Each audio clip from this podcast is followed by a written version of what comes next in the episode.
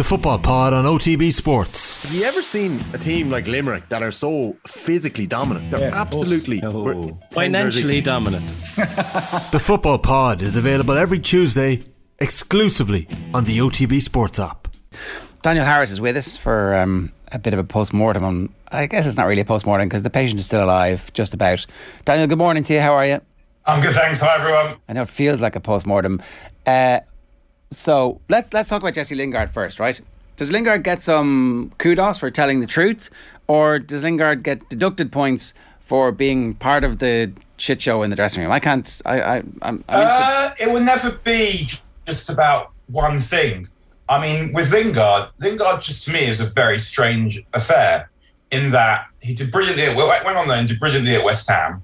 I can't understand why he didn't insist on leaving at the end of last season because there was no obvious place for him in the team. And I don't know what Ole said to him, maybe promised him games, but Lingard should have had enough sense to realise that ultimately he's sort of competing for a spot with Bruno Fernandes or competing for a spot with Rashford and Sancho uh, and Greenwood at the time. And he wasn't going to get to play very many games, and he definitely wasn't going to get to play the big games if everyone was fit. So he should have forced the move then. And also Lingard, I forget how old he is now. He's 28, but he's not close to the beginning of his career. So again, in January, there was a there was, it was said, and I don't know if this is true. I'm not speaking with inside information here that Spurs would have taken him in January, but he decided to wait it out.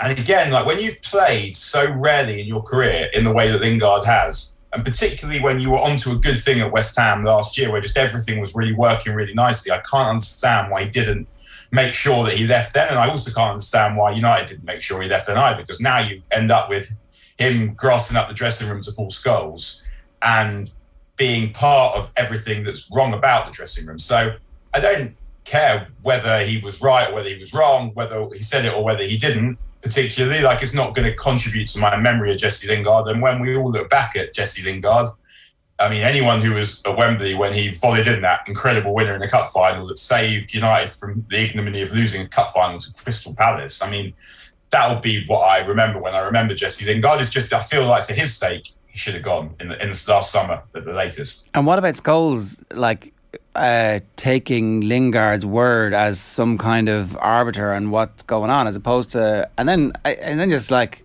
I don't know, it just felt it felt strange that Scholes is using Lingard as the oh the dressing room is a shambles for uh, like, but what what's Lingard going to say? It's a great dressing room because he can't get in the team.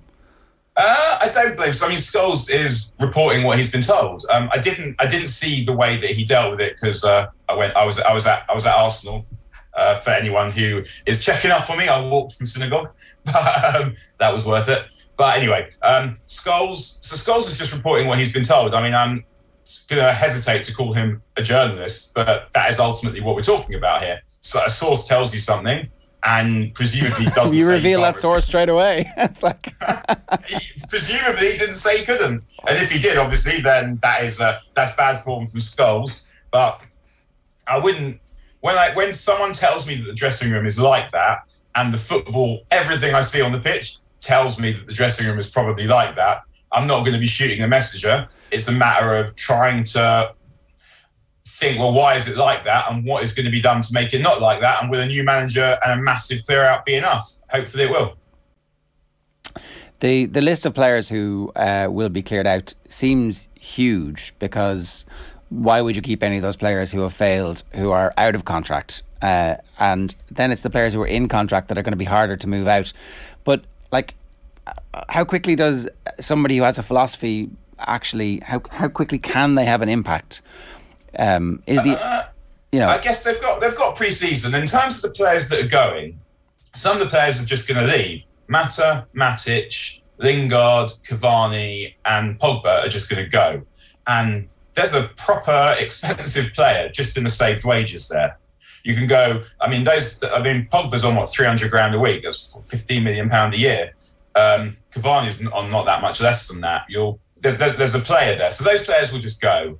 Then one of United's problems in of late has been a refusal to shift players who they don't want when they get offers that they think are inadequate for them. And what ends up happening is rather those players sit around taking wages, probably not adding a whole a whole lot to the dressing room, and then you end up having to let them go for nothing or even less. And where Ten Hag has to be firm, and where I hope he'll be allowed to be firm, because ultimately, uh, John Murtough and Darren Fletcher, they obviously they work for the Glazers, but they're much more interested in the football team being good than Ed Woodward, and so hopefully, Rich, and hopefully Richard Arnold is too. But been, there've been people who've been empowered in some way to run the football side of the club, of what I hate to call, but ultimately reality forces me to call the business. They're running the football side.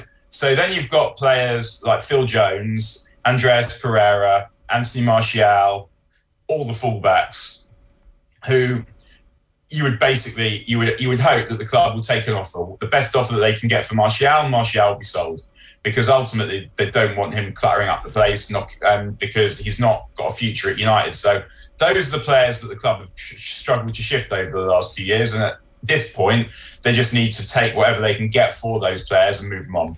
The problem obviously is, and I think it might have been one of the Lingard issues, was that the wages at Manchester United are so much better than they are at other clubs. So Manchester United.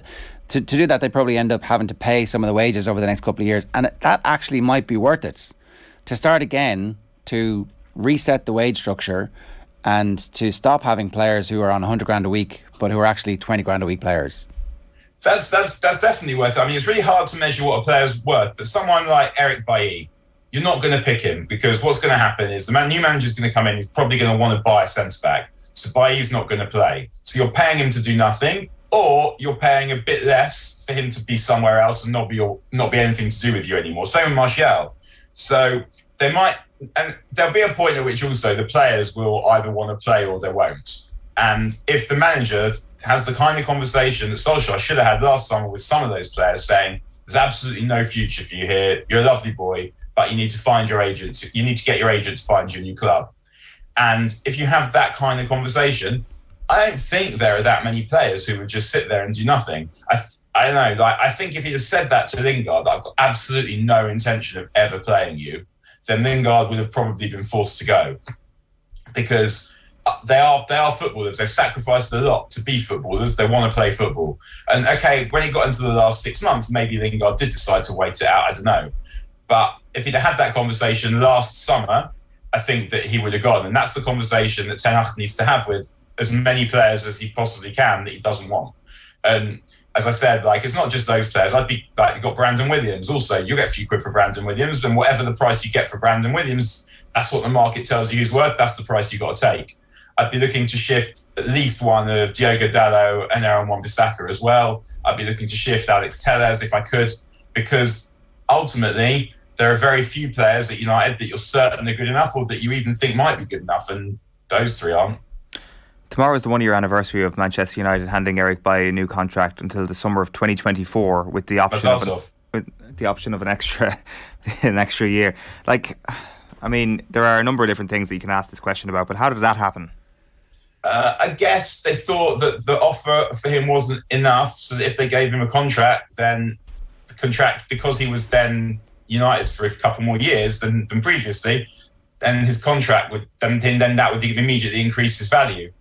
I think probably what happened, I know I've been blaming Ole for this, and I do blame Ole for this. I think there's probably a point at which he didn't trust the owners. So that if you've got a player who you think you might use, who you wouldn't mind, who doesn't disgust you, then you might try and keep them because if that player goes, you're not certain that you're going to be given the money to reinvest or that that money to reinvest will help you because it won't be enough. So I think it was probably a combination of those two things. United trying to preserve Bailly's value and Ole being fit of losing a player he felt he might have to he might have to need um, when he wasn't sure that he'd be able to replace him. Um, so let's say Ten Hag comes in with a philosophy and a clear style, and all the signings are made with the express intention of that player only ever playing b- because the manager wants him and he fits into that style of play. And, and we stop having these kind of random, this player's available, that player's available. We got linked with this player and we've been linked with him for so long that we really should buy him because otherwise it's going to look like something. Uh, how quickly can that have an impact? Because, it, you know, people are, everybody talks about Klopp, but Klopp's a genius and it didn't take him, uh, it, it didn't work straight away for him. He came in and loads of players got injured and they they didn't finish in the Champions League places, and obviously they reached the Europa League final. So there was something cooking in the background, but it, it wasn't straight away.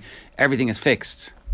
No, no, and Klopp. We have to remember with Klopp. Like, I mean, his his genius, his principal genius, is not dissimilar to Fergie. He's a human resources genius. If you gave anyone else Klopp's players, they wouldn't be anything like what they are now. It's Klopp who's made them into this awesome machine, and Ten Hag probably doesn't have that. So he's also he's going to need to do it slightly differently. I mean, I'm sure he can make the players love him because if you give people their chance, then they'll feel they'll feel affinity to you. I mean, Arsenal's a good example of that. Mikel Arteta has absolutely no charisma whatsoever, but the players are doing it for him because he's got young players and he's giving them their chance. And as for how long it will take, I thought probably the game against Arsenal was not a bad indicator of the fact that you can turn things around here quite quickly because I thought that United United played better than Arsenal did and they they didn't get the the decisions went against them, which went and that's not why they lost. They lost because they didn't play well enough to win.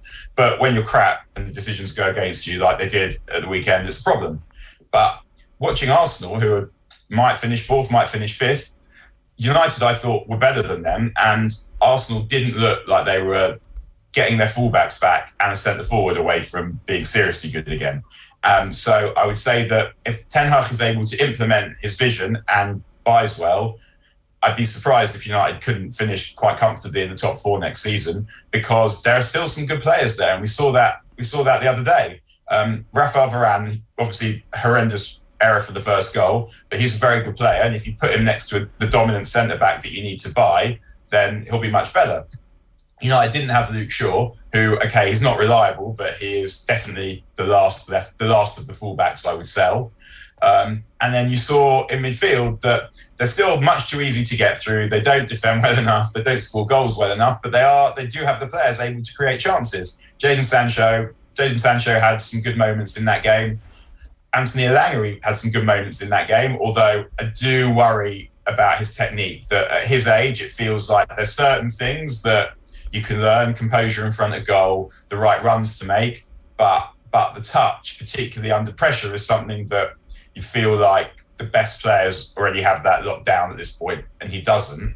But if you look at that United team, they could leave that pitch feeling that they should have beaten Arsenal. And the only difference really between that game and the other games we've been seeing was some effort. So Ten Hag, if he gets three or four, five players that he needs and wants, and he's has able to inculcate what he what he demands of them, then United should be able to get quite a lot better quite quickly. It doesn't mean that they'll be challenging for the title next season and maybe not, not all the season after, but wh- where they are now has a lot of room for improvement because they basically hit rock bottom, and at that point it should be quite easy to improve quite a lot quite quickly.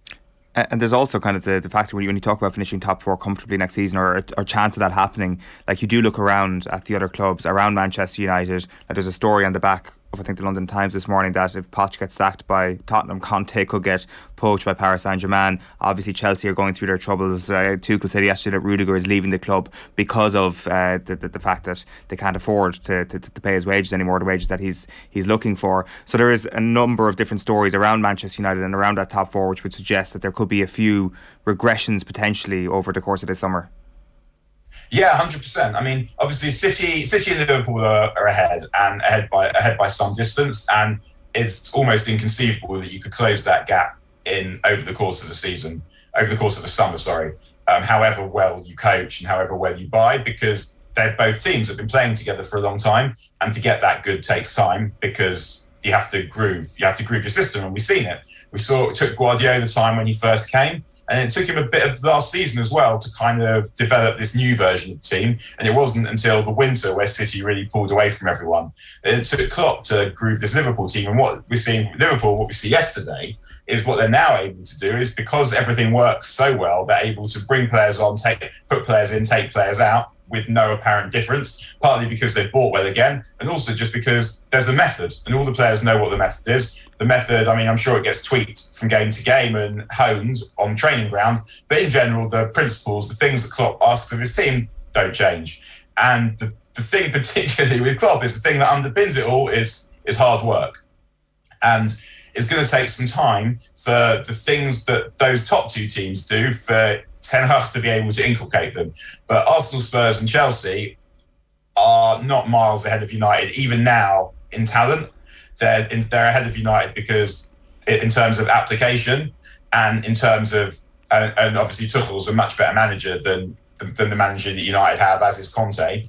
So those are distances that United should be able to close by working well in the summer. Whether United actually pulled that off is, I mean, it remains to be seen. I mean, because we can't we can't trust United in general because they've been untrustworthy under the Glazers, and we can't trust United in general because Fletcher and Murtough don't have any kind of experience. And the extent of the work that is required this summer of by people who are inexperienced, I mean, you don't know if they'll be any good at it, but they can't be any worse at it than Edward Woodward and Matt Judge were. So, in that to that extent, I would expect United to be able to do some some decent work in closing that gap.